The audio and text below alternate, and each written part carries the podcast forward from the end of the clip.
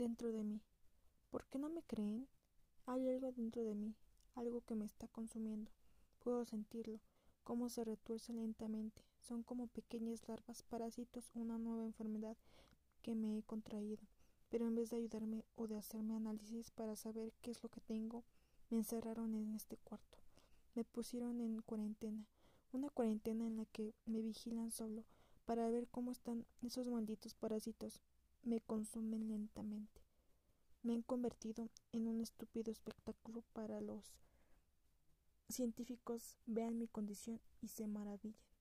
Puedo entenderlo. Tal vez como es una nueva enfermedad es muy contagiosa y no quieren que se propague. O tal vez me tienen aquí solo para estudiar mis síntomas y ver cómo evoluciono.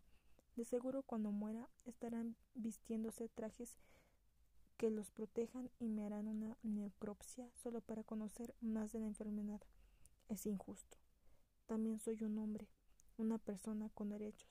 Deberían estar tratando de curarme en vez de usarme como conejillo de indias para ver qué pasa conmigo, alejarme aquí, encerrado en estos, estas, estas cosas en mi interior. Si pudieran contar con alguien del exterior, alguien que le explicara al mundo entero que me está dejando morir en esta especie de laboratorio solo para la curiosidad de enfermedad que tengo.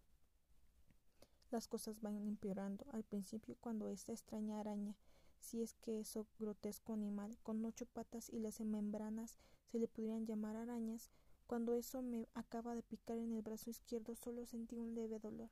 Al día siguiente la inflamación era muy pequeña, así que no me preocupé, pero después sentí como la comezón se extendía por todo mi brazo. Fue entonces cuando me preocupé y fui al médico. Pero él, al no tener ninguna forma de detectar esa enfermedad, atribuyó la inflamación a un golpe y me dijo que todo lo de la araña había sido un sueño, que no era nada grave y que todo se arreglaría, que tan equivocado estaba. Ahora sé que lo que hizo ese insecto fue inyectarme sus huevecillos. ¿Cómo lo descubrí? Pues porque al tercer día, como la hinchazón no bajaba, comencé a exprimirla. Lo hice inconscientemente, como si un mecanismo de autodefensa me hubiese activado o como si un extraño placer morboso se hubiese apoderado de mí un placer tan inexplicable como el que se siente al deshacerse del acné de la misma forma. Ojalá lo hubiese hecho antes.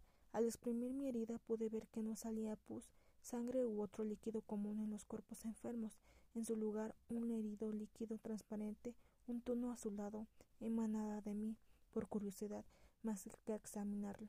Y entonces me di cuenta ese líquido contenía cientos de minúsculos huevecillos.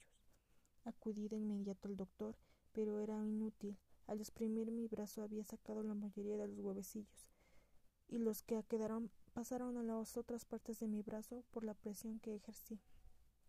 El doctor no encontró nada.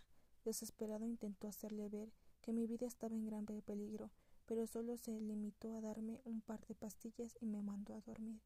Durante un tiempo pensé que las pastillas eran una especie de antibióticos poderosos que se habían deshecho de los huevos que quedaron incluso la inflamación bajó, pero eso solo era porque se estaban incubando en mi cuerpo, preparándose para eclosionar y dejar correr todo por mi cuerpo esas horribles larvas. Tiempo después la enfermedad comenzó a empeorar. Podía sentir como una gran cantidad de pequeños gusanos se arrastraban debajo de mi piel. Entonces no lo sabía, pero poco después durante mi trabajo lo descubrí. Estaba yo solo terminando unos pendientes a la hora de comer, cuando sentí una comezón renovada.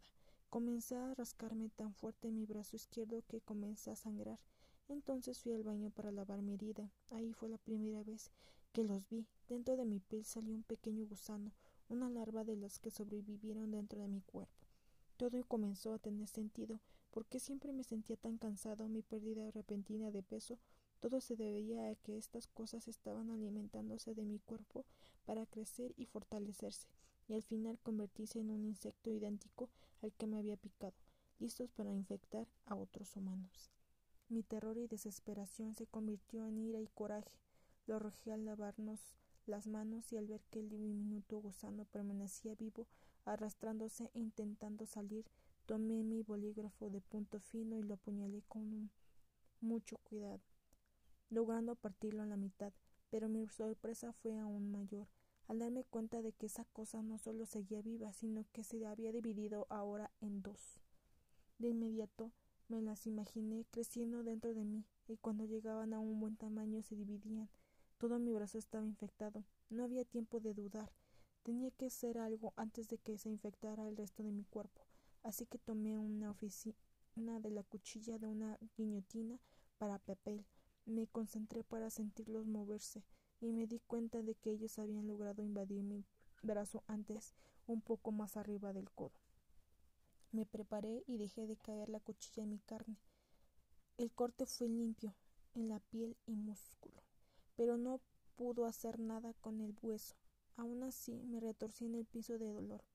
Cuando mis compañeros de trabajo se dieron cuenta de lo que pasaba, de inmediato me llevaron al hospital. Ahí después de curarme y hacerme pruebas se dieron cuenta que al final de mi condición yo estaba feliz, pues pensé que de seguro me iban a curar. Lentamente no fue así. Me encerraron aquí, en este laboratorio, para vigilar el desarrollo de mi enfermedad. Ahora esas cosas están en todo mi cuerpo. Pronto serán tantas como para consumirse por completo. Solo puedo hacer una cosa, y ya estoy preparado. Hoy, como todos los días, me sacan unos hombres de traje blanco para hacerme extrañar pruebas. Como no quieren que las muestras se contaminen, me mandan a bañarme primero, pero ya no voy a soportar esto más. Con el trozo de sábana que corté de mis propios dientes tapo las rejillas del piso de la regadera, dejo que el agua inunde el baño, apoyándome en las llevas de agua alcanzo el techo, arranco el foco que siempre está encendido y jalo los cables dejando caer hasta estos, y mi cuerpo que cae de espaldas toca el piso. Lo he logrado al final, me he matado todos esos parásitos de mi cuerpo. Expediente 1703 Caso extremo de esquizofrenia. El paciente aseguraba tener heridas irreales y estar invadido con una especie de parásitos. Intentó amputar su brazo para evitar los inexistentes parásitos invadieran su cuerpo. Tres días después de ser ingresado al hospital psiquiátrico, donde se le cuidaba de un cuarto alcuchanado para evitar que se lastimara, el paciente se suicidó mediante una descarga eléctrica en el baño.